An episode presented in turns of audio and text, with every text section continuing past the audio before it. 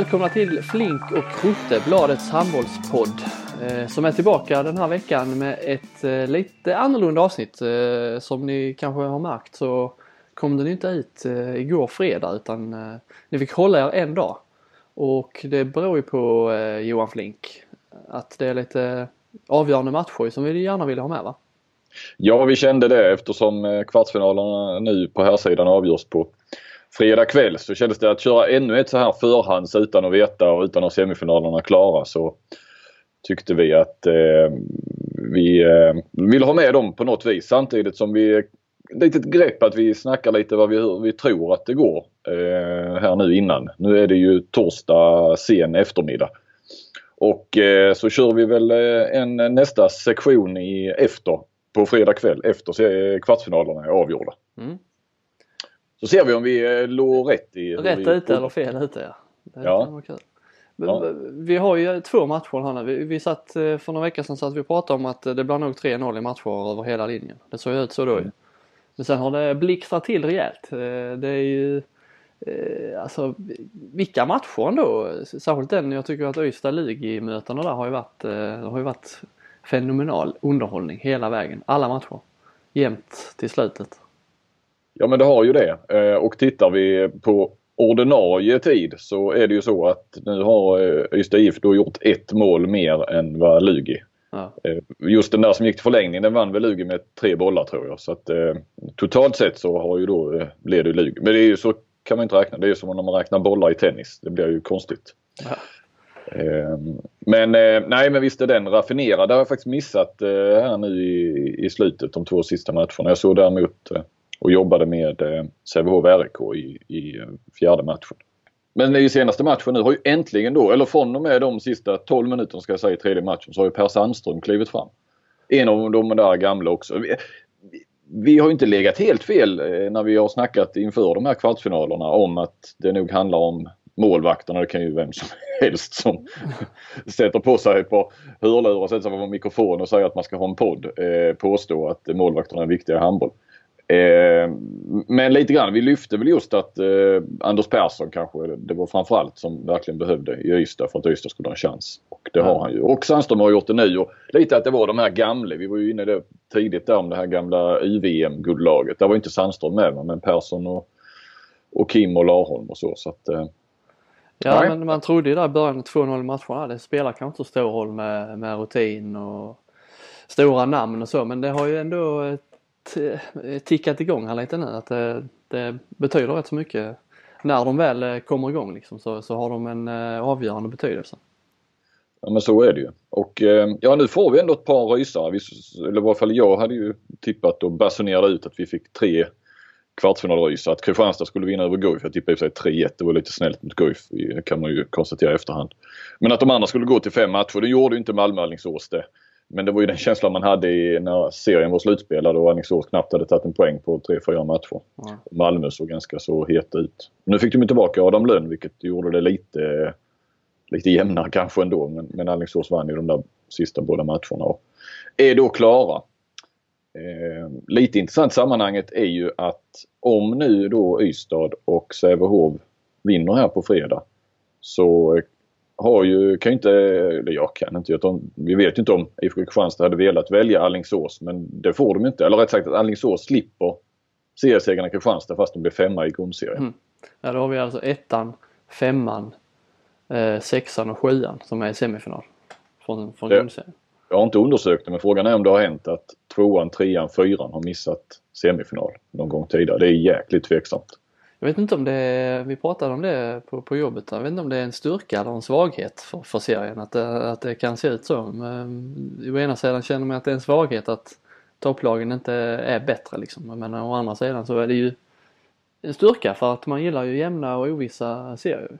Det är väl tillbaka lite till fotbollsallsvenskan innan MFFs dominans de senaste åren. Att det var ju inget, inget lag som kunde försvara en titel. Det, ja. det gick ju en övergick gick det? Det gick väl 12 år eller någonting från Djurgården gjorde det i början av 2000-talet till Malmö lyckades med det nu här, här om året. Mm. Eh, vilket också gör ju att kanske intresset, alltså man kan konstatera att kvaliteten kanske inte höjs och eh, Men däremot att spänningen då in, eh, stiger och då stiger kanske intresset. Det kanske är viktigare med spänningen än kvaliteten egentligen för att folk ska gå och titta och tycka att det är intressant. Och nu verkar det som att eh, mötet i Lund här, LIG i Ystad sista, eh, kommer dra lite publik. 3000, eh, kanske upp och nosa på 3 och 5. Ja, jag ska bidra där, eh, eller familjen. Jag tar med sambo, son, sambo, son och sonens kompis. Oj. Själv ska jag jobba imorgon. Eh, men de ska hänga med och, och eh, titta. Vilka hajar de på då? Ja, det vet jag faktiskt inte. Jag har inte snackat med dem men eh, du minns kanske att eh, min sambo är ju egentligen medlem i Ystad IF. Vilket jag har haft lite roligt åt. Eh, sådär, men eh, det är nog inget hon kommer utnyttja för att sitta i klacken imorgon. Nej, det, det kommer hon inte göra. Jag vet faktiskt inte riktigt. Eh, jag, jag, ska, jag ska återkomma. Eh, det kan ju, nu har man ju tid då att kolla upp det och sen återkomma med det i, i den andra delen av podden. Ja. Eh, så det, var, det har ju varit ganska lugnt och fint så i matcherna men jag såg nu att det var ett litet biljettbråk slogs det upp i, i eh, ja inte i Kvällsposten men JP twittrade så att eh, de var lite sura just att eh, sittplatserna de fick i själva verket var ståplatser för det var ju bara bänkar. Ja, ja. Eh, det är väl det närmaste vi har kommit någon slags eh, drama eller eh, munhuggande i, i, det, i, i derbyt. Ja, de har inte slängt till oss några köttben, eh, spelarna eh, eller tränarna så där känns det som. Överhuvudtaget i slutspelet. Jag hade ju ett öga på eh, Alingsås Malmö i förra omgången även om jag hade fokus på Sävehof RIK vilket var naturligt. Den var lite mer, kändes lite mer dramatisk. Men det man kunde se där lite grann när jag slängde en blick på den andra skärmen det var att det gick jäkligt hett till eh, Alingsås Malmö. Det känns jäkligt fysisk kamp i varje fall ja, tills Alingsås hade avgjort det där i början på andra. Mm. Eller mitten på andra kanske man ska säga innan det var avgjort. Men den, den kändes sådär, den var såhär slutspelsmässig på det viset med kampen och, och så. Ja, rätt så hårt spel. Ja, men det har varit på den nivån eh, hela tiden. Det har inte riktigt eh, ballat ur någonting. Det var ju första matchen där blev det lite domarrubriker eh, som vi har pratat om eh, efter när, när Lugi eh, vände där i kvartsfinal 1. Men sen dess har det varit ingenting och hetsa upp sig över när det gäller uh, utspel från spelare eller tränare eller ja, domare från den delen, för den delen. Nej. Uh, saknar lite sånt där. Det finns säkert jättemycket rop. Alltså det finns ju klart rent uh, sånt som hände på planen men jag, jag, minns ju, jag tror att det ändå var i slutspel. Jag kommer ihåg när Ystad IF körde några sådana filmaffischer med Lukas och Ja, det var när han var där för ett par, tre år sedan och, och så, ja, Ystad ja, precis. Ja. Sagan om ringen-temat där. Ja, och Lugi slängde upp dem i omklädningsrummet då och hade det som, eh, eh, vad heter det, tändningsvätska. Mm. Tändvätska. Tändvätska. ja, tändningsvätska. Eh, och eh, ja, men vi hade ju någonting där också. Det var också något liknande sånt. Eh, Lugi drott va. När Axner gick ut tror jag i, ja, ju där min tidning att ja. Att de aldrig skulle förlora, de kommer aldrig förlora mot Drott eller vad det var, var något sånt va? Precis och den eh, körde ju, tryckte ju Drott upp och satte upp i omklädningsrummet. De är inte helt missminner mig och Sivertsson bet tillbaka. Och, och Drott fick ju, eh, ja, drog det längsta strået där. Ja, precis. Nej men man tänker på den här, vi, vi var inne på min visdomstand förra, förra, förra mm. podden. Det är ju, eh, den är fortfarande bekymmer men eftersom man inte, när den har, har opererats bort så får man ju varken jag får inte snusa och jag kan inte dricka kaffe för det gör för ont. Mm. Och då blir man ju, du har aldrig snusat kanske? Nej, en gång. Jag var inte gammal. Jag spydde som fan sen så har jag inte vågat göra det. Nej men man, man blir ju liksom... Och det, det, var inte ens lössnus, det var en portionssnus. Som du spydde ja. av? Ja, ja så vek är jag, eller var jag. Ja. Ja men man blir, man är, går liksom runt och är på allmänt dåligt humör hela tiden. Så när man då liksom sätter sig framför, eh, framför TVn i soffan så är man liksom, man sitter, är lite på tur och man eh, sitter och irriterar sig på, på eh, några domslut eller några dåliga passningar. Man, sitter, man är liksom sur och man tittar, om man ska kritiskt granska som journalister ska göra så är man liksom förbannad när man tittar på de här matcherna nästan. Och, och sen de här lig i Ystad då när, när lagen, de här sista minuterna som Ystad har ju varit rätt så svaga där. De har ju kunnat avgöra varje match. Eh, mm. Och haft liksom anfallet och kunnat spela av matcherna. Men så har det ändå, har de inte riktigt lyckats med det då, inte varit rutinerade nog och tagit rätt många konstiga beslut och som liksom har gett Lugi chans efter chans efter chans. Så man har suttit liksom och blivit eh, förbannad och tänkte fan någon måste det här, att ingen annan blir förbannad. Man sitter själv där och är uppe i varv men nej, det är som eh, Fredrik Sörensson där på Ystad skrev att det är fantastiskt ändå att det inte blir mer, när det, just när det har varit fyra så tajta matcher, att det inte blir mer Eh, bråk eller liv eller eh, att någon tappar det liksom. Men ja. mentalt. Ja. Eh, Seifert har väl hållit sig rätt så i skinnet också. Han brukar ju kunna tappa det lite sådär. Ja. Den enda som jag såg, eller hörde Jasmin Sutta fick ju ett litet bryt där på sina spelare i den förra, förra mm. matchen. Mm. När de... Kunde man ju förstå. Det är med all rätt, med all rätt. Men annars är det liksom, ja, det här snacket om gentlemannasporten, det, det, det får man ju verkligen säga att det stämmer. Ja. Har det gått för långt då tycker du? Gentlemanneriet? Nej, egentligen inte. Alltså visst, jag tycker det är lite kul om det händer grejer vid sidan av planen så som, som, eh, som eh, gör de här alltså matcherna ännu hetare. Att det, det händer något, eh, någon säger någonting. Vi hade ju de här när Kristianstad mötte Ystad för något år sedan i semifinalen när det var det här, de hade kommit, kommit överens om att de inte skulle lämna in några protester vad som än hände. Så, sådana grejer lyfter ju ändå en, eh, ja, en matchserie ja, på något sätt. Men nu verkar det bli, eh, liksom supporterna eh, hänger på ändå. Det var ju, vad var det, 350-400 Ystad-supportrar i, i Lund. Så att det verkar inte behövas. Nej, det, eh, nej men det, det låter ju bra. Men det är klart det blir mindre för oss att skriva om. Det är, ju, det är väl lite den genen i oss eh, som, som också suktar efter lite, ja. lite liksom någon sorts verbala fighter i varje fall. Och Kamikazes i Sävehof, supporterklubben, de har ju gjort lite väsen av sig. Eller på matcherna har de gjort väsen av sig men eh, inget att skriva hem om så direkt. Inga eh, bengaler inomhus som det var Nej. i Kristianstad också. Men det ska vi väl inte uppmuntra till i och för sig. kanske inte. Nej. um, ja. Men vad tror vi då? Eh, nu, nu vet vi ju när, vi, när lyssnarna hör detta så vet vi ju resultatet men uh, vi kan ju roa oss med att sticka ut hakan lite nu då. Ja, eh, ja, ja, sticka ut hakan. Alltså om jag bara säger, ska jag börja här nu då och tänka och bara säga vad jag tror, hur jag tror det går? Mm. är det det? Ja, det är det ja. Då tror jag att Lund, eller Lund. Lugi heter de. Eh, bara för jag ska till Lund. Jag har redan ställt in min eh, GPS in i huvudet. Eh, jag tror att Lugi och Sävehof går vidare till semifinal så kan jag lägga ut texten lite om det sen. Vad tror du Robin? Jag tror att Ystad och Sävehof eh, tar sig vidare. Mm. De har eh, momentum. Det är, viktigt i handboll.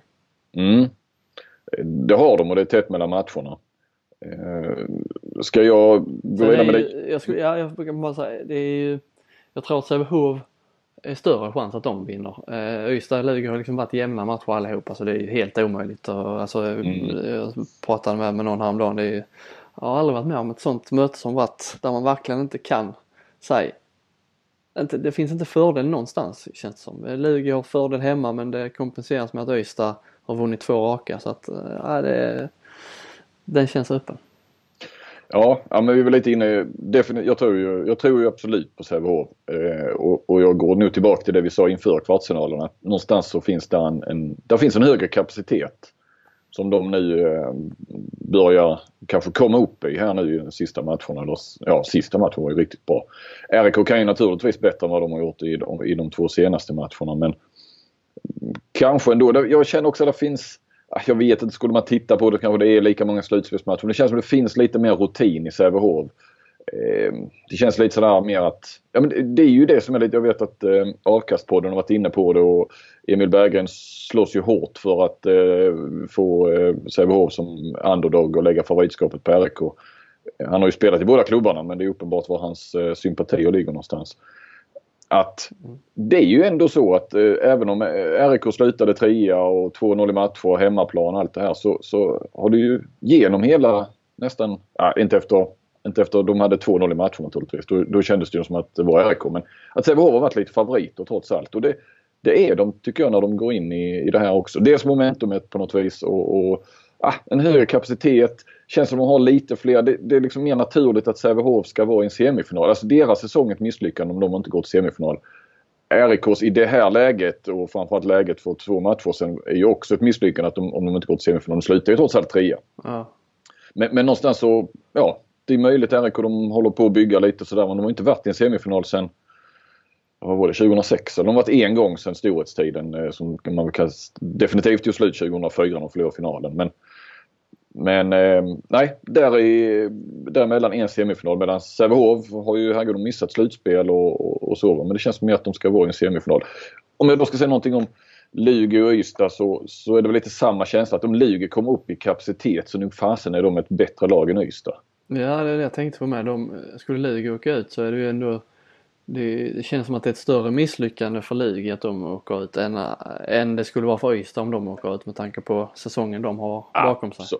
Absolut och, och ett större misslyckande om Lugi, för Lugi om de åker ur än, än om RIK åker ur skulle jag vilja säga. Ja. Eh, de blir ju trots allt tvåa eh, och, och kändes ju totalt sett också absolut som det näst bästa laget även om vi hela tiden har velat räkna in Alingsås där uppe någonstans också även om, även om de blev femma. Så, Ja, nej, men det är därför jag lite grann. Det känns inte heller som Lugi till skillnad från RIK. De har åkt på två raka förluster men de har inte varit nere så jäkla i källaren som RIK har varit. Det har ju varit jämna matcher. Därför ja. tror jag lite på Lugi. Kanske lite hemmaplan också även om det där biblioteket uppenbarligen inte har så stor betydelse. Så.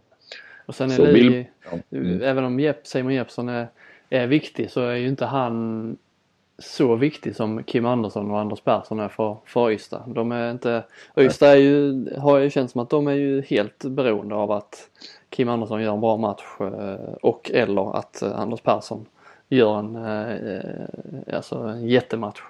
Det är mm. ju inte Lugi kan alltså målvakterna där de har ju turats om att vara bra. Både Kavar och Oskar Jensen har ju varit, varit grymma i ett par matcher var där. Så, mm. och, det är liksom andra spelare som har, som har klivit fram också med Hallberg. Och, mm. men, men, men någonstans när vi står inför femte, målvaktsmatchen blir oerhört viktig. Ja. Utan, att, utan att kolla statistiken så tror jag att den, den som har vunnit målvaktsmatchen också vunnit alla kvartsfinalerna rakt av. Utom då den här när eh, Sävehof vände eh, mot RIK i tredje matchen. För där tog ju Thulin totalt sett många fler. Men eh, Per Sandström tog ju de viktiga. Det är alltid det där Jesper Larsson brukar snacka om. Han mm. skiter i, i eh, procenten över hela matchen utan det handlar om att göra rätt räddningar och viktiga räddningarna som man brukar säga. Och det gjorde verkligen Sandström i den matchen. Och där förlorade sig vår målvaktsmatchen och vann matchen ändå. Jag tror nästan att det är den enda tillfället som det har varit så. Men det är risk att jag har fel eh, som jag ofta har. Men eh, så, så, är det nog och framförallt i den här femte avgörande. Jag har svårt att se något lag vinna utan att vinna målvaktsmatch. Ja.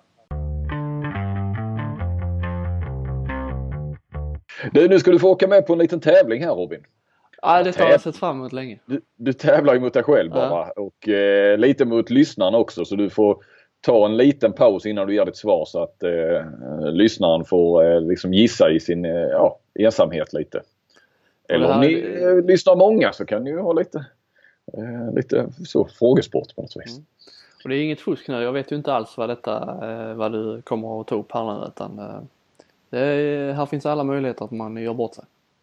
Ja, eh, precis. Vi ska vi förklara lite eh, vad det går ut på. Det är så att jag, jag har eh, grävt i mitt eget lilla arkiv och plockat fram eh, ingresser jag har skrivit från, jag kan säga det är mästerskap, herrmästerskap. Vi börjar där. Det kan bli en, en, en, en återkommande programpunkt, kanske inte varje vecka och då blir det lite tjatigt men någon gång mer. Va? Men den här eh, rundan nu så har jag tagit fram eh, några ingresser från olika herrmästerskap. Jag kommer att säga vilket herrmästerskap det gäller. Mm. Eh, det handlar om, ja, det handlar om VM, EM och OS naturligtvis. Det handlar bara om svenska spelare och du ska helt enkelt gissa vem det är jag utelämnar i ingressen. Alltså vem som är, ja, kan man säga huvudperson då i, i artikeln eller ingressen. Mm. Och eh, då är ju frågan, ska jag säga ett eh, mhm kanske? Känns det naturligt eh, när jag utelämnar namnet? Kan du inte göra ett kul ljud? Typ... Uh... Ja, kör, kör. Mm. Eller beep beep kanske? Beep beep, ja jag kör det. Ja, ja det är lite tydligare. Mm. Eh, och väldigt svårt att säga hur svårt det här är. För själv tycker man ju att kanske när man en gång har skrivit texten och sen dessutom vet sammanhanget och ser svaret direkt så, så kan det vara lite svårt att... Men vi, vi, vi testar. Jag tycker att den här kanske är, är ganska så enkelt. Vi börjar med det första herrmästerskapet jag gjorde. Fan, VM... det bygger upp nu som att det liksom ska vara lätt här. Så, mm, okay. eh, VM 2003 i Portugal var detta. Mm. Jag trodde till och med det var innan mästerskapet, inför eller så. Eh, i, och nu kommer det här. Mm. I Bengt Johanssons bok Medaljer och gurkburkar heter sista kapitlet Handbollens framtid. Kapitlet illustreras med en helsidesbild på Beep Beep. Så kommer citatet. Han kanske tror på en, säger framtiden med stort F, som ikväll gör mästerskapsdebut. Uh, är det Kim Andersson? Ja, det är rätt. Ja men det är bra. Det ja. känns, gav dig lite självförtroende. Det. Ja, det är kul. Ja. Vi ska se, vi ska inte ta kronologiskt, vi ska hoppa lite. Eh, här har vi en. Eh, VM 2011. Dateline Malmö. Sverige var åter i en semifinal i VM, dessutom på hemmaplan. Då sågade de svenska spelarna Malmöpubliken. Citatet kommer här nu. Det är katastrof. Publiken hade kunnat höja oss sjukt många snäpp till, säger Beep Beep. Hmm. Jag har ingen aning så här måste jag ju få gissa då ju. Uh, det blir rätt stora rubriker på det här. Det blir liksom... Uh, det känns ja. som ett Petersen-citat. Mm. Men det är det kanske inte. Det är det inte. Och nej. Ja. Är det Kim Ek då? Jajamän! Bra Robin! Ja, nästan, nästan rätt då kan man säga. Ja. Mm. Den, här, den här kan du. Men det, det, det, det är ju, ja, den, den här tog jag med bara för att jag är så nöjd med den. Eh, också VM 2011. Malmö Dateline. Johan Sjöstrand. Nej, där sa jag ju det.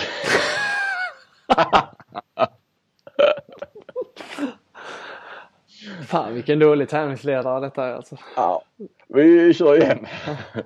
bara för jag, jag vill bara säga det eller ja. läsa upp den ingressen. Eh, Dateline Malmö. Beep Beep fruktar inga av världens storskyttar. Däremot hatar han frukt. Citat. Jag stoppar inte i mig en frukt frivilligt, säger han. Ja, den hade jag faktiskt, eh, det är jag helt ärlig med, att den hade jag faktiskt kunnat ändå. Ja, jag tror det också nämligen. Och det hade, det hade nog de flesta kunnat. Ja. Jag, Johan Sjöstrand var ju rätt svårt som ni kanske då förstod. Eh, ja, vi kör in från OS i London. Mm. Han sågs nästan som landsförrädare i juni. Igår tystade Beep Beep definitivt kritikerna med en heroisk insats som hoptejpad hjälte. Citat. Det handlade om en OS-final. Då får det kosta en ljumske, säger Beep Beep. Kan Lands, vara lite lurigt. Landsförrädare. Uh, vem var skadad där? Det är inte Kim Andersson igen väl? Nej. Niklas Ekberg? Nej. Nej. Du får en till. Han sågs nästan som landsförrädare i juni. Ja, det här är i augusti ju. Jag sitter och funderar på vad fan eh, juni där, eh, vad fan hände då? VM-kval. Detta kommer jag inte ihåg. Nu gör, det, nu gör den fina ledtråden. VM-kval som de missade ju mot Montenegro. Två spelare tackade nej. Du har gissat på den ene. Ah, ja, det... Eh, Jonas Kjellman. Ja, precis. Ja, där, där, där fick du så många. Mm, ja, det var, ja, det var, det var svagt. Det borde jag kunnat med för nu när man kommer ihåg det så. Han var ju skadad där. Eh, vi tar en eh, rätt färsk. EM 2016. Mm. Eh, Wroclaw är då eh, dateline. Publiken var tyst och inramningen avslagen. Då reagerade Beep Beep. De verkade bakfulla. Säger jag Beep Beep. Minns du den citatet? Du var ju där nere. Jag var där nere. Jag kommer, ihåg, jag kommer ihåg att jag läste det också. Ja. Fan vad det som sa det. Jag kan säga så att jag bytte faktiskt ut här i, i bordrasket lite när jag läste upp eh, citatet. Var, då, var precis som jag sa, de verkade bakfulla, säger Sveriges nya storstjärna. Så var det. Jag bytte ut det mot ett beep beep till, även om inte namnet stod där. Mm, men då måste det vara Lukas Nilsson ja. Ja, det var det. det jajamän, mm. jajamän. Ska vi avsluta den här svängen innan jag ska dra på eh, fotboll här och allsvensk match? Mm. Det drar ihop sig. Eh, vi kör från VM 2015 och den här är ganska så lång. Eh, eller rätt sagt det är ingress och sen så är det rätt roligt sen för att man ska förstå sammanhanget. Men jag börjar med ingressen. Dateline Doha i Qatar då. När de andra snackar taktik på träningen trixar Pip Pip hellre med bollen. Citat. Jag vet vad jag ska göra när jag spelar, förklarar bollartisten. Och då handlar, jag vill ändå bara, för den är lite rolig ändå, eh, replikväxlingen eller vad man ska säga då. Eh, det handlar, inledningen av texten handlar om att eh, det snackas så jäkla mycket taktik numera i landslaget och de, de eh, ja, och motståndare och sådär. Hur, hur man ska lägga upp spelet. Och då skriver jag så här. Under inledningen av förmiddagens träning fick vi ett exempel hur det kan låta. Förbundskaptenen gick då noggrant igenom hur man skulle försvara sig mot Egyptens olika anfallskombinationer ikväll. Diskussionerna var många, framförallt med de centrala försvararna. Men Bip Bip ute på kanten i det så att säga anfallande laget kan inte ha tagit särskilt mycket notis om det snacket. För han var helt fokuserad på sitt avancerade cirkusnummer med bollen. Ja, den är snygg, säger han efter träningen när Sportbladet visar upp resultatet på vår lilla film. Vi filmade detta då. Till slut satt den, frågar jag då. Ja, det var bra. Men de andra står ju och snackar taktik. Ja, jag vet ändå vad jag ska göra. Du har ingen större uppgift i försvarsarbetet eller? Ja, det beror på hur man ser det, men jag vet, jag, jag vet väl vad jag ska göra när jag spelar. Du ser lite besviken ut för att Marcus Olsson inte såg när du lyckades. Nej, han har sett det förr så det är lugnt. Ler, pip pip. Nu, nu, finns det, det liksom, nu vet man så mycket så att nu går det knappt att gissa fel va? Eh, det är en kantspelare som inte, det är inte någon kantspelare som har någon större roll bakåt. Marcus Olsson, ja då är det vänsterkanten. Fredrik Petersen måste det vara. Ja, det är härligt att följa ditt, eh, din tankegång. Hur du logiskt eh, tar dig fram. Jag tänkte på honom från början men sen så hade man liksom hans namn och så pusslade du in det där så tänkte jag då, då, då, då, då känner jag mig trygg i min gissning. Bekräftelse efter bekräftelse. Ja. Ska, ska vi ta en till bara för det är så roligt? Ja. Eh, VM 2009 split i Kroatien alltså. Oh, Bip, bip. Mm. Ja, är du med nu? Bip Bip har hittat inspirationen igen. Det tackar han kroatisk handboll, kroatisk mat och kroatiska kvinnor för. Och ikväll gäller det gruppfinal i VM mot Kroatien i Kroatien. En våt dröm, säger jag. Bip Bip. Vänta nu här. Han tackade, tackade kroatiska kvinnor, kroatisk mat. Och kroatisk handboll. Ja, det, det, finns ju ingen svensk som varit proffs i Kroatien. Nej, jag sitter och tänker på det men nej, det, det, det, det är inte den kopplingen man ska dra. Men han är ju svag för eh, Kroatien uppenbarligen. Och motivationen var tillbaka? Mm, ja, inspirationen har han hittat igen. Inspirationen har han hittat igen. Mm. Mm. Han var, jag vet sen längre ner texten tror jag, eller i alla fall när jag pratade med personen i fråga så var han lite sugen på att bli proffs i Kroatien om det skulle gå. Du får gissa en gång ska du få en ledtråd sen. Mm. Han hamnade inte i Kroatien men han hamnade då i, i ett annat östland då. Eh, och det är inte Andreas Nilsson. Han hamnade i Ungern. Den här spelaren. Är det Jonas Kjellman igen? Nej. Nej. Vi har faktiskt, eh, ja det kanske är flera det, i hastigheten vet jag inte. Men det är en till i alla fall som har varit proffs i Ungern. Han är inte det längre. Vem fan är det nu jag missar? Han har nämnts i podden här flera gånger i, nu idag. Vem har inte det? ja. Eh, Okej, okay. vi pratar alltså om... Eh... En liten eh, livsnjutare. Kallades en gång i tiden den nye Wislander. Jonas det... Larholm har ju för fan spelat. Åh, oh, vad dum jag är! Precis, precis. Svag för Kroatien. Ah, den skulle jag tagit tidigare. Det är pinsamt. Ja, det, det är lugnt. Jag tyckte du skötte det helt alldeles utmärkt. Ja, G plus skulle jag säga. Ja. Eh, ja, en trea. Ja. Vi får se hur många, alla, alla, alla lyssnare som slår mig får uh, skriva på Twitter så böjer jag mig. ja. Nej men bra eh, Robin. Ska vi eh, ta en paus nu då på lite drygt dygn? Det gör vi. Det går ju snabbare för er som lyssnar. Så är vi snart tillbaka. Gött.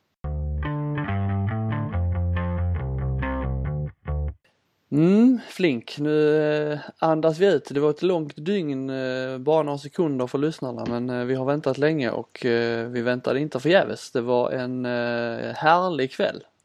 Ja det var det, verkligen. Och du fick rätt Robin. Ja. I ditt tips. Ja!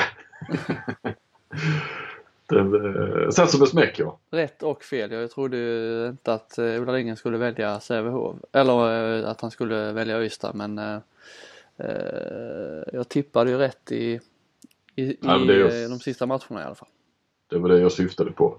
Eh, grattis till det. Ja, jag trodde ju på Lugi och eh, hade inte Simon Jeppsson eh, blivit skadad så hade de ju vunnit.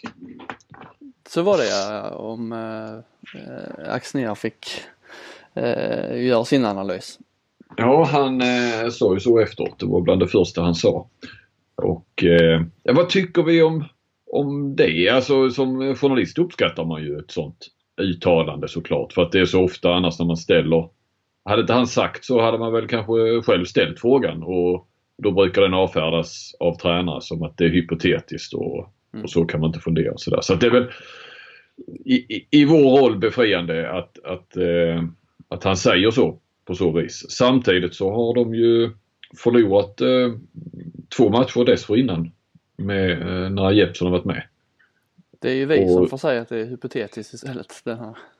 Ja precis va. Så att, men jag, jag vill inte heller racka ner på Axnér för att det är ofta sådana citat man ska säga som vi, som vi vill ha. Va? Så att, eh, men, men, eh, men jag menar och han Jeppsson var ju väldigt blek i den första matchen som jag var på plats på i, i Lund också. Så att eh, det är Ja, det är ju, men det är ju, ja, men det är mycket, det är mycket möjligt att de hade gjort. Det, det alltså. är klart att det försämrar deras chanser och i slutändan skiljer då än en gång ett mål. Ja. Så det är klart, tar Lugi det till så nära utan Jeppsson, och det var ju då faktiskt första matchen i det här kvartsfinalsmötet utan Jeppsson då, eller ja, förutom den minuten och sen när han var nere och smällde dit. Det var ju ett rätt hyfsat mål. Så, så eh, han har väl kanske rätt och det sa väl Kim Andersson också att eh, ja, så kan det mycket väl vara. Men, ja just eh, att han blev liksom så, det var inte så att han spelade i 40 minuter och att det var jämnt eh, den fram till dess så att Uh, att man kan säga att ja, det var jämnt med Jeppsson men utan att det var ju det var ju hela matchen han var borta ju. Så att eh, på det viset så, så är det möjligt att han har rätt ju. Ja, och de eh, de, de tappar en dimension i sitt anfallsspel. Eh, för utan Jeppsson så har de ju inte det skyttet alls. Så det är ju inget lag som har det skyttet om du plockar bort en, en skytt av Jeppssons kaliber. Och det såg man ju. De fick ju slita oerhört. Och sen tappar de ju sitt 7 mot 6 som, som Axnér så. Det är ju vårt trumfkort och då, det där har väl inte riktigt Ystad hittat ett motmedel mot. Nej, precis. Lösning på. Va? Så att nu försvann ju den möjligheten när det för då, ja, som sagt, de fick ju slita för nästan vartenda mål. Det var ju inte mycket utifrån. Och så var det... Hej, jag Ryan Reynolds. På Mint Mobile, we like to do the opposite of what Big Wireless does. They charge you a lot. We charge you a little. So naturally, when they announced they'd be raising their prices due to inflation, we decided to deflate our prices due to not hating you. That's right. We're cutting the price of Mint Unlimited from $30 a month to just $15 a month. Give it a try at mintmobile.com slash switch. $45 upfront for three months plus taxes and fees. Promo for new customers for limited time. Unlimited more than 40 gigabytes per month. Slows. Full terms at mintmobile.com. Mycket sexmetersavslut och det är ju Anders Persson jäkligt bra. Ja, ja, och det kan man säga. Men det är ju som att eh, säga att Ystad hade blivit av med Kim Andersson så eh, det är liksom Eh, av den betydelsen kan man ju, eh, även om Lugi har ett jämnare lag än vad Ystad har, så det är klart att det, det ska ju märkas och det märktes ju att han, att han försvann ju. Ja, ja.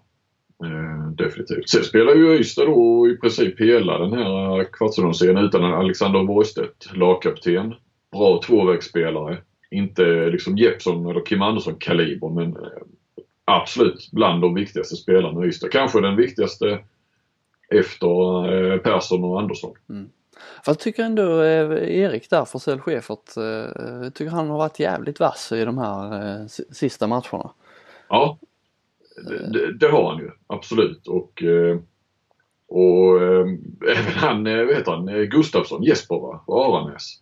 Han kom ju och smällde in två jäkligt viktiga mål där när de gjorde det där rycket som i och för sig sen då Lugi var nära att ta ifatt. Va? Men eh, han bara slängde dem in där så att eh, det är klart att det finns alternativ. Eh, definitivt mm. till, till Borgstedt. Så, så är det ju. Det är ju ingen så att det försvinner en dimension va? Men, eh, i spelet. Ja det var ju, det var ju en match med, eh, jag skrev det i, i bloggen där det, man, det fanns många, många rubriker att bygga vidare på där med med Jeppsons eh, tårar och vändningen och Anders Persson och Kim Andersson, eh, duon där och eh, det var liksom en, eh, ja, mm. jävla härlig match alltså. Matchserie. Mm. Mm. Hur var stämningen? Eh, nej men det var ju, eh, det var ju inget bibliotek där. Eh, verkligen inte. Nej men det var en eh, riktigt, riktigt bra stämning var det. Och det ska ju Ystad IF-supportrarna ha en eh, stor eloge för. Nu satt, sitter man, om man sett pressläktaren sitter man lite närmare dem också. Då, då, då hörs ju de mer på något vis. Eller blir liksom slagsida åt det i ens egna öron. Men nej, det var riktigt bra stämning. Lite över 3000 var det. Satt de eller stod de Ystadsportarna? Det var ju lite liv där. och nu ställer de mig lite här. Ja, de satt. Det så. De satt. Ja, de gjorde de. Va? Ja. De flesta i alla fall. Jag tänkte inte på det. Ja.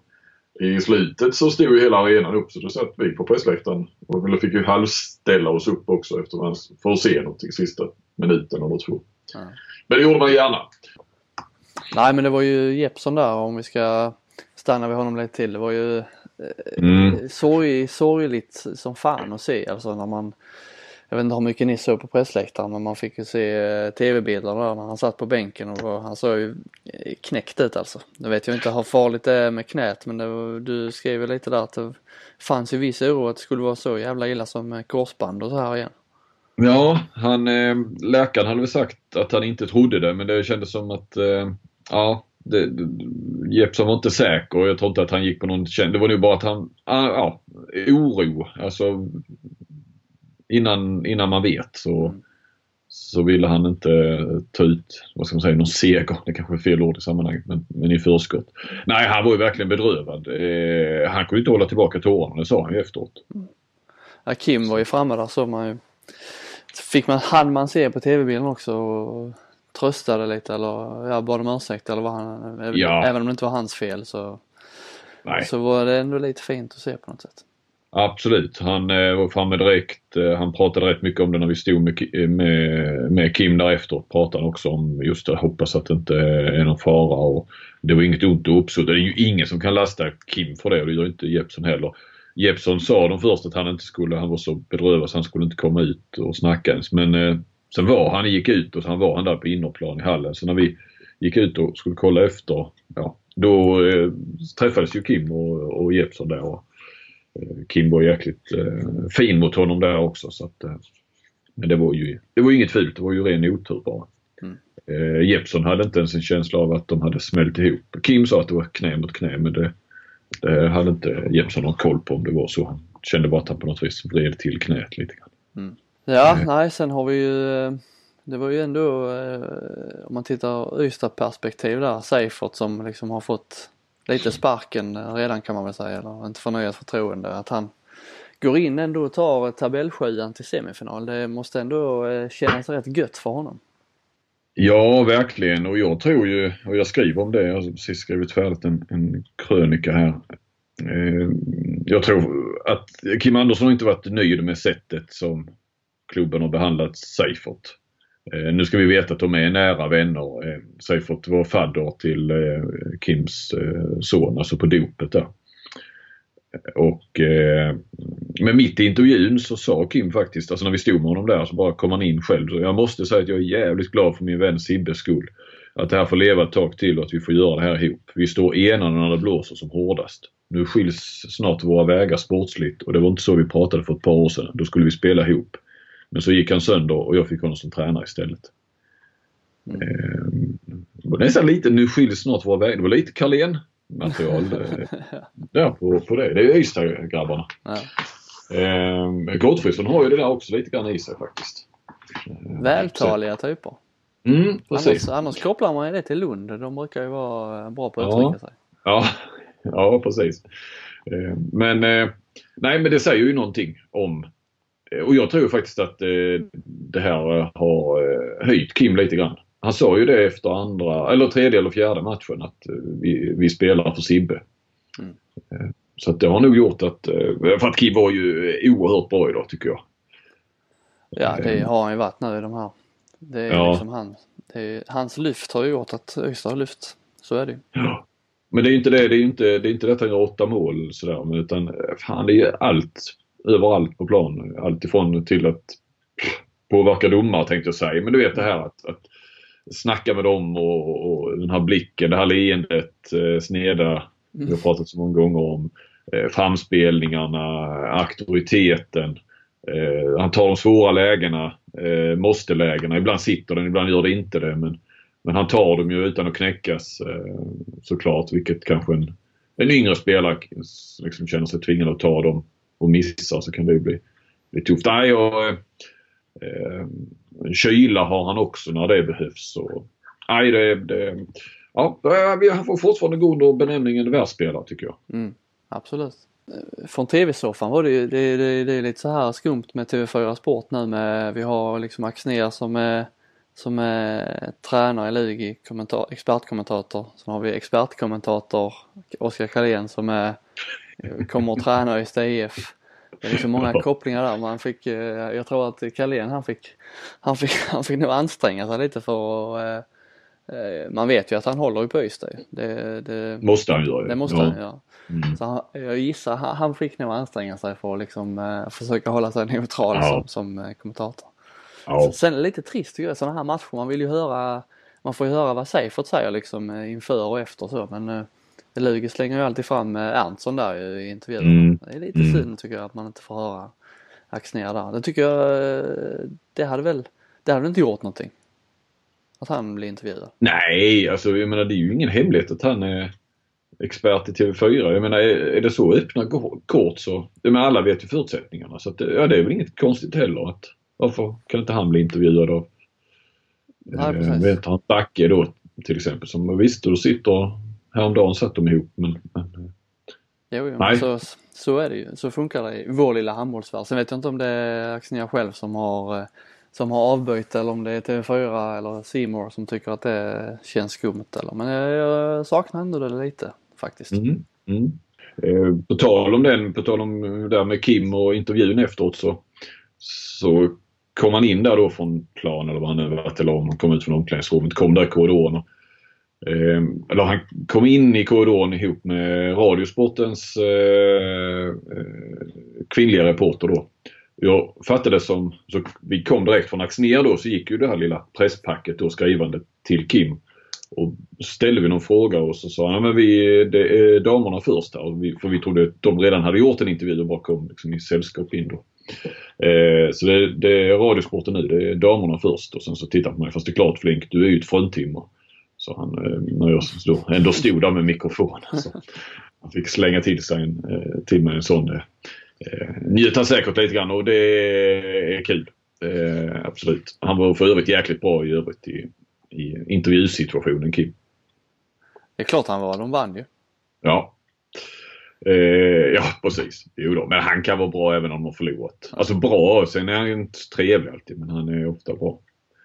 Det är ju många handbollsspelare som är det. Mm. Du eh. hade lite koll på, jag har ju av förklarliga skäl inte sett en sekund av, ja det hade jag väl kunnat göra genom att hitta någon, någon highlights någonstans och så. Men jag inte, det har jag inte gjort i alla fall, av RIK Sävehof. Ja är det, eh, apropå intervjuobjekt, är det det som leder oss in till eh, RIK Sävehof kvartsfinalen? Ja, det, det, det var ju en snygg radioövergång du gjorde där, snyggare än den jag försökte. Ja, nej men eh, Sävehof vann ju. Jag hade ju försökt ju vara 50-50 splitta där, ett öga på varje match. Eh, det var ju, det var inte så lätt. Man blev helt snurrig i bollen. Det var som du sa innan vi körde igång inspelningen, det blir varken eller när man, man försöker titta på båda. Men eh, så jag fokuserade lite mer på Ystad. Det var, det kändes som att den var lite jämnare. Sävehof ledde ju i stort sett hela matchen med ett par tre bollar där även om det blev lite jämnt ändå på slutet. En boll var ju eh, RIK mm. där har jag för mig. Och, eh, men det var ju det, i den kvartsfinalen det kändes verkligen som att eh, där fanns det en ty, extremt tydlig vändpunkt där med den här vändningen när de låg under, när Sävehof låg under med 29-22 vände där och sen eh, vann de enkelt eh, nästa kvitterade mm. till 2-2 vann hemmaplan där och sen hade de ju det här momentum som vi pratade om innan i det första kapitlet i den här podden. Och det ja. byggde de ju lite vidare på känns det Ja men de har ju känts stabila. Eh, även om eh, Ystad hade 21-17 när det var 10 minuter kvar ungefär och bollen så vet man ju att de har inte kunnat knyta ihop säcken. Det kunde de inte riktigt eh, den här gången heller även om de vann till slut. Så, där, så jag förstår ju ditt val. För att även om som sagt kan man ju tycka där att när Ystad ledde med fyra så var det läge kanske att foka mer på den andra matchen. Men, men så är det ju inte just för att, just för att det är Ystad. Mm, nej, precis. I den här, i den här kvartsfinalserien. Ja och det var ju lite som vi pratade om. Det är ju liksom Per Sandström eh, igen eh, lyfter sig och, och vinner målvaktsmatchen. Även om eh, Tony Eriksson eh, var inne och, och eh, stängde till under en period så fick han ändå bytas ut till slut. Men eh, Thulin, det är inte riktigt den slutspelsformen som krävs när det, när det är sådana här matcher. Larholm bra igen. Det har ju varit lite, och lyger om inte om vi sa det, vi pratade mycket om Kim Andersson. Anders Persson var ju briljant igen. Eh, vad var det? Missade de? De lobbade med någon straff. Vad tog han? tog väl? Ja, de missade ju tre straffar. Han tog väl två av dem. Mm. Eh, de satte in i stolpen. Han tog returen där. Han tog de här två sista eh, avsluten i, i slutsekunderna och eh, Nej, men det är ju han och Kim Andersson och sen precis som vi har sagt det har vi faktiskt varit rätt ute. Och i, i Sävehof, eh, Sandström och, och, eh, och Larholm och det, då var det likadant i, ikväll. Så förstår jag att Edvardsson gjorde en del mål också. I första Ja, eh, Edvardsson gjorde, kan jag säga, han gjorde fem baljor där ja. Eh, jag tror han har gjort all, alla de fem i första. Mm, mm. Och sen ska jag säga det, nu vann ju eh, Sävehof med två bollar och RIK missar faktiskt tre straffar så att eh, det är liksom, det är större marginaler än så är det inte. Nej. Men det är intervjuer. Ja, det var Ni ju... nämnde Axner och Kim Andersson och uh, Jasmin Sota uh, stod för en intervju som TV-intervju som, som kan bli lite, lite småklassiker kanske eller?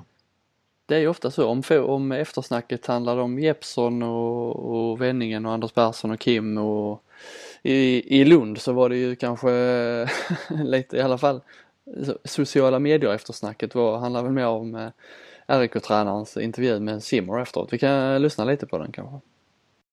Jasmin Sota, vad är det för känslor och tankar just nu? Ja, det är väl inte så mycket att säga. De var bättre än vi var och gick vidare. Vad saknades i ert sätt att agera? Ja, domarna var en, en bit. Är det avgörande, domarna, tycker du ikväll? Nej, men de får ju spela på fem steg. Jag vet inte vad, eh, vilket regelverk det är, men det var intressant. Eh, en, en reflektion, Jasmin, är att framförallt här i andra halvlek så, så är känslan att väldigt mycket handlar om att man lämnar över ansvar till Linus Arnesson. Eh, hur, hur, tänker du kring det? Ja, jag håller inte med. Okej, okay, då är det ju nästan slut på den diskussionen. Ja, det var det verkligen. Ni var i stort sett i semifinal. Ni hade sju måls ledning med 2-0 i ryggen.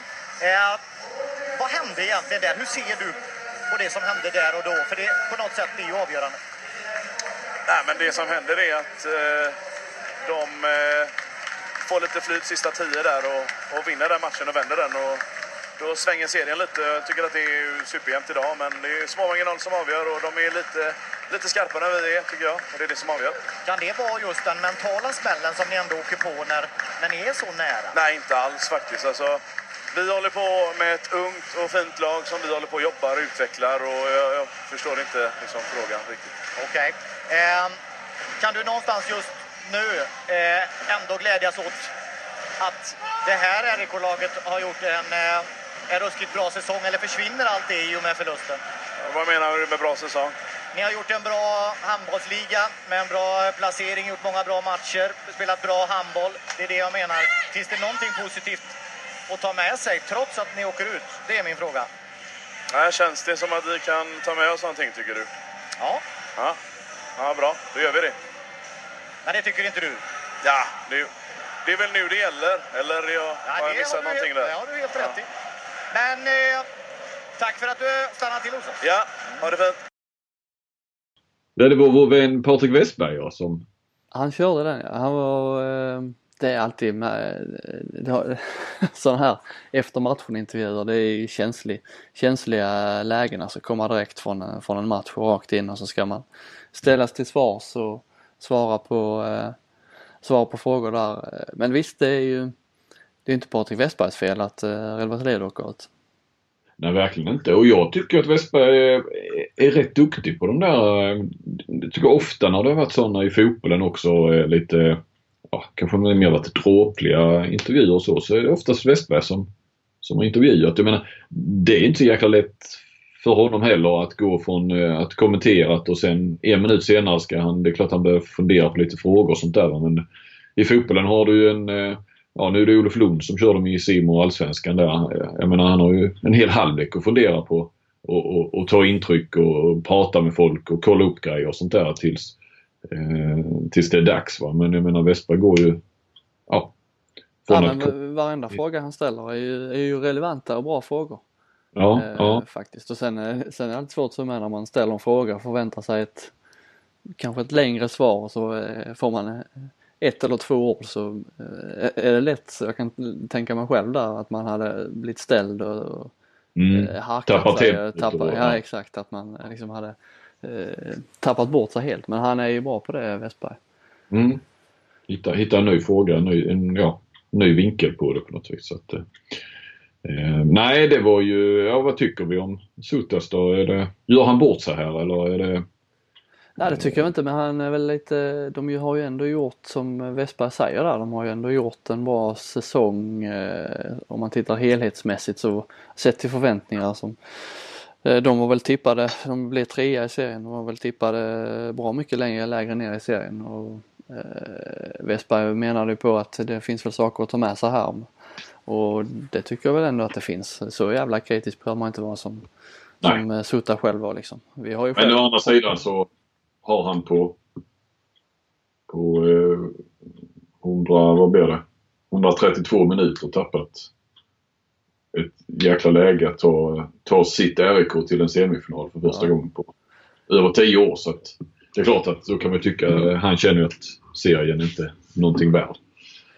Nej, eh, absolut inte. Men eh, man förstår ju hans besvikelse. Men eh, och hade han eh, fått samma frågor eh, en kvart senare så eh, hade kanske svaren blivit lite annorlunda. Ja, förmodligen. Men RIK har ingenting att skämmas över. Nej, det har man inte. Är det, samtidigt som man blir trea då, men om vi tar Lugi då. Tvåa, jag frågade Axnér det. Är det ett misslyckande? Ni, ni blir trots allt tvåa i serien och eh, ryker i en kvartsfinal men eh, han, eh, han lyfte med sina spelare. Han menar de gjorde en heroisk insats idag utan Jeppsson och, och eh, han tycker att de har gjort det riktigt bra och att vi, att typ att den andra platsen var nästan lite, ja att det var överraskande och att så bra är de egentligen inte. Vi är, jag vet inte kommer ihåg riktigt vad han sa, fyra till sexa egentligen. Jag tror att de tippade, vad var de tippade på förhand av tränarna själva? Någonstans där nere var det ju. Mm. Jag tror sexa, sjua någonting. Ja men det är väl lite det som är hela ligans problem. Vem, där finns liksom ingen som vill ta sig an Kristianstad känns som. Uh, vad fan om Lugi inte är missnöjda som blir tvåa? Att uh, det är inget misslyckande att gå ut i kvartsfinal. Vad fan? Nej. Alingsås har väl ändå lite de Ja precis, och de, men de har ändå sänkt sig själva nu med den formen de hade inför ja, slutspelet ja. och liksom tagit ner sig själva, eller tagit ner förväntningarna på, på sig själva. Så ja, det är ingen, det är ingen riktig, ingen som eh, liksom känns det som nu som har liksom tar sig an verkligen, vi går för guld. Utan det är... Nej, de hade, hade vi frågat dem i början på februari.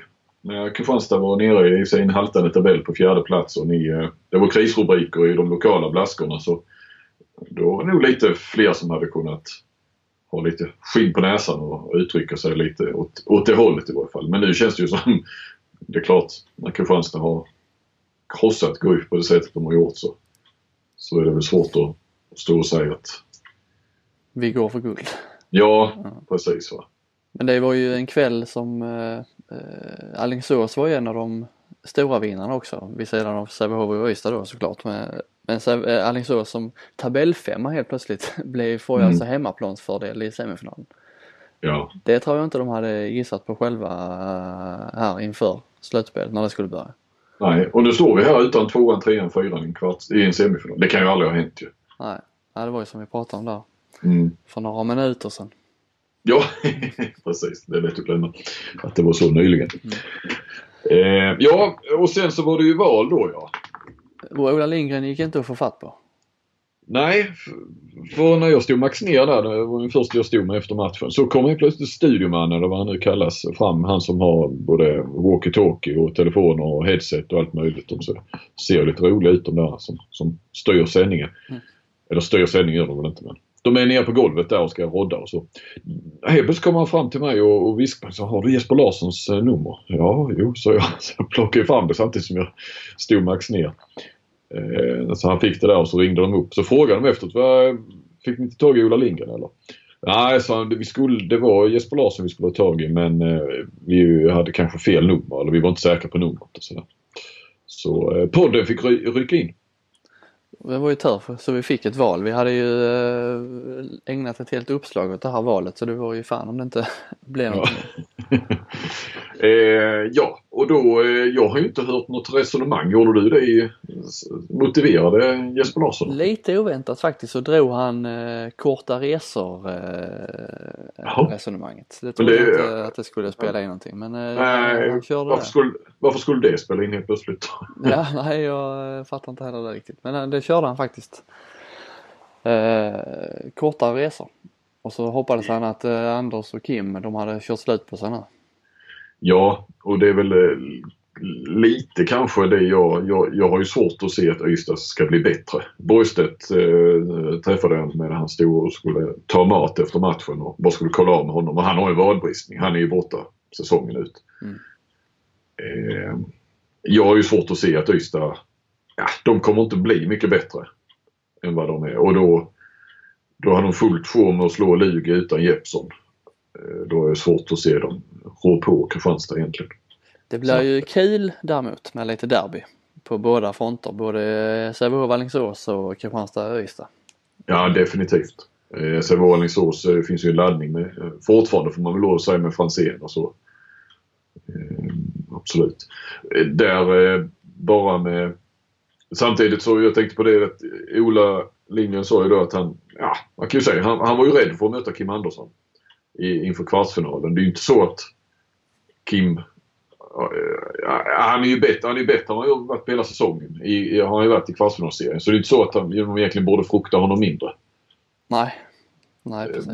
Men jag kan ju hålla med Larsson. Jag är själv inne på det spåret i det jag har skrivit eh, till, till i, nu precis. Jag tycker att ah, de har nog krämat ur den nästan den kvalitet som Persson och Kim Andersson besitter. Och, och, jag har svårt att se Ystad bli så mycket bättre. Eh, om vi ändå bara ska, vad, vad tror du? Hur tror du det går i den semifinalen? Ja men jag tror ändå att eh, eh, det är inte omöjligt att Ystad tar en hemmamatch. Eller, alltså det, det tror jag. Alltså det, det lär bli fulla eh, jag tror det kommer bli fulla hus redan från start både Kristianstad och Ystad om de eh, tar sin första hemmamatch Ystad där. Det tror jag inte är omöjligt faktiskt. Men eh, 3-0 eller 3-1 skulle jag tro. Mm. Ja, jag har tippat 3-0 faktiskt. Eh, sen har vi den andra. Den, den, den borde ju bli tajtare. Ja, den är, den är ju eh, faktiskt vidöppen tycker jag. Du tycker det? Ja, jag undrar om inte Sävehof är lite favoriter ändå.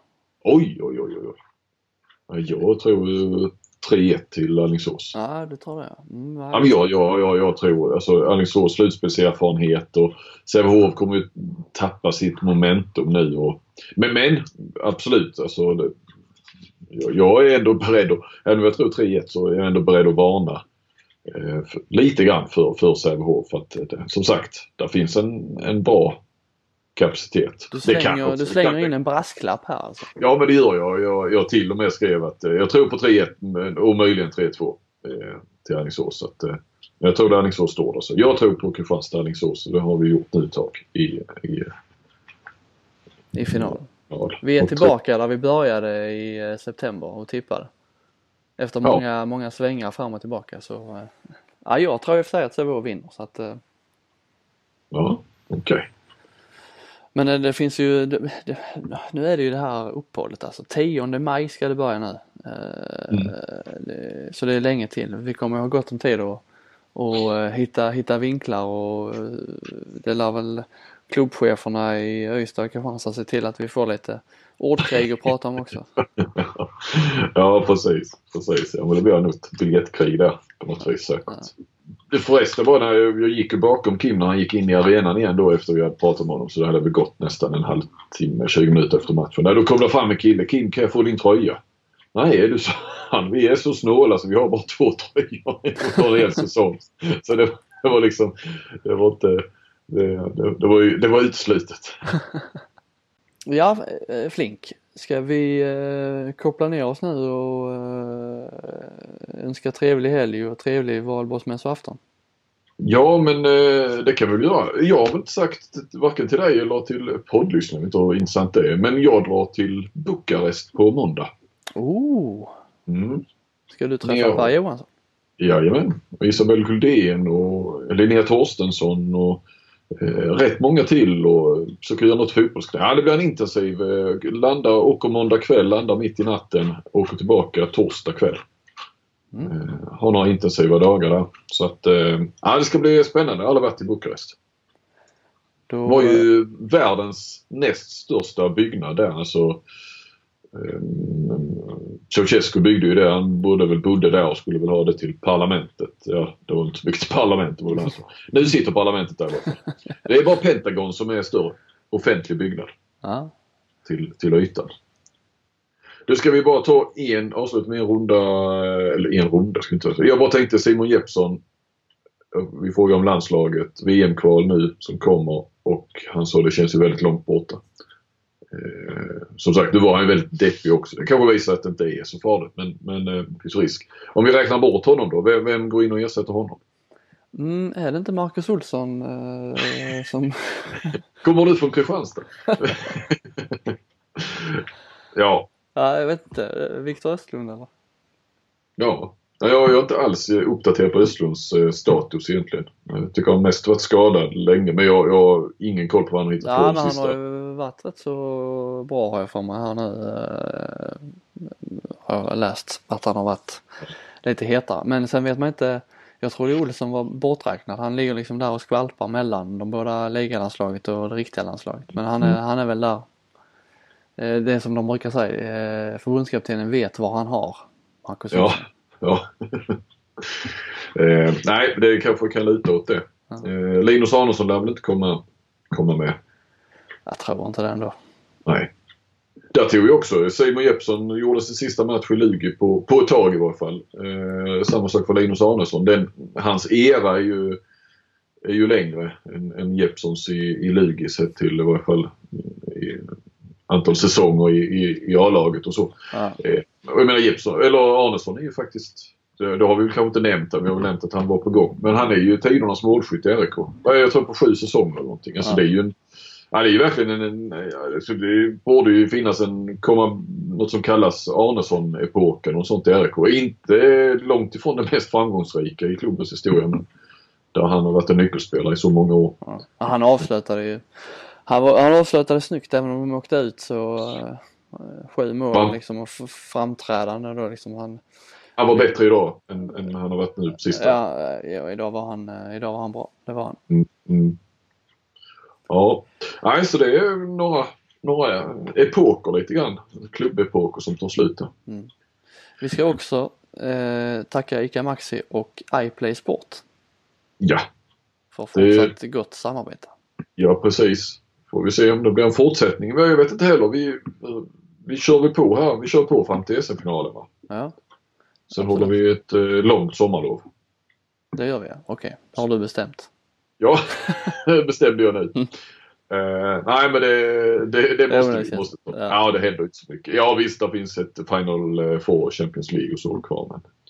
Jag tänkte bara förresten, Jeppsson, Flensborg som han ska till. Om det nu skulle vara något vi och Fasa en korsbandsskada. Det har som sagt inte varit Flensborgs eh, vecka det här. Det har inte varit det. De fick ju Nej. en rejäl eh, känga mot eh, Vardar. Vardar spelade alltså, ja det var överkörning. Vardar spelade så, så, sån handboll som de spelade så eh, undrar jag om inte de kan gå och vinna hela skiten alltså. Jag förstod det lite på Twitter att det var en oerhört snabb handboll va? Ja, ja de, det var liksom bra överallt. Ja. Sternik i mål, försvar, anfall, kontring, kanter, 9 meter, mitt 6. Ja. Mm. Det var en uppvisning. Ja, ja. Och de här danska domarna eh, klarade sig undan. Ja, så Ryssen ska fortsätta pumpa in 70 eh, miljoner. ja, ja, jag tänkte faktiskt på det om han eh, också räknar in damerna där i det. För damerna är också i Final Four möter just eh, Per Johansson, Gullén och Torstenssons Bukarest. Mm. Vardan måste ju vara första klubb som har lag i Final Four både för damer och herrar. Det känns ju som att det måste vara historiskt va? Ja, jag rätt övertygad. Det är inte så många som har. Sävehof var det men eh, det är inte så många andra som har det på hög nivå. Om jag inte är helt fel ute. Nej, det blir kul. Eh, men ja. eh, lycka till i Bukarest. Ja men eh, tack så mycket. Så eh, hoppas jag har någonting att berätta där. Vi får ju se då när vi jag flyger hem på kvällen, natten där på torsdagen. Så vi får se när vi spelar in och när vi, när vi släpper. Ja. Nästa podd. Men det borde finnas lite material att och eh, snacka kring. Och det har väl varit lite landslag då också. De spelar väl där onsdag, onsdag kanske, första. Dubbelmöte mot Ryssland. Mm. Mm. Det finns ja. det. Det finns det. Japp. Gött. Tack för idag. Tack Robin. Ha det. Hej. Hej.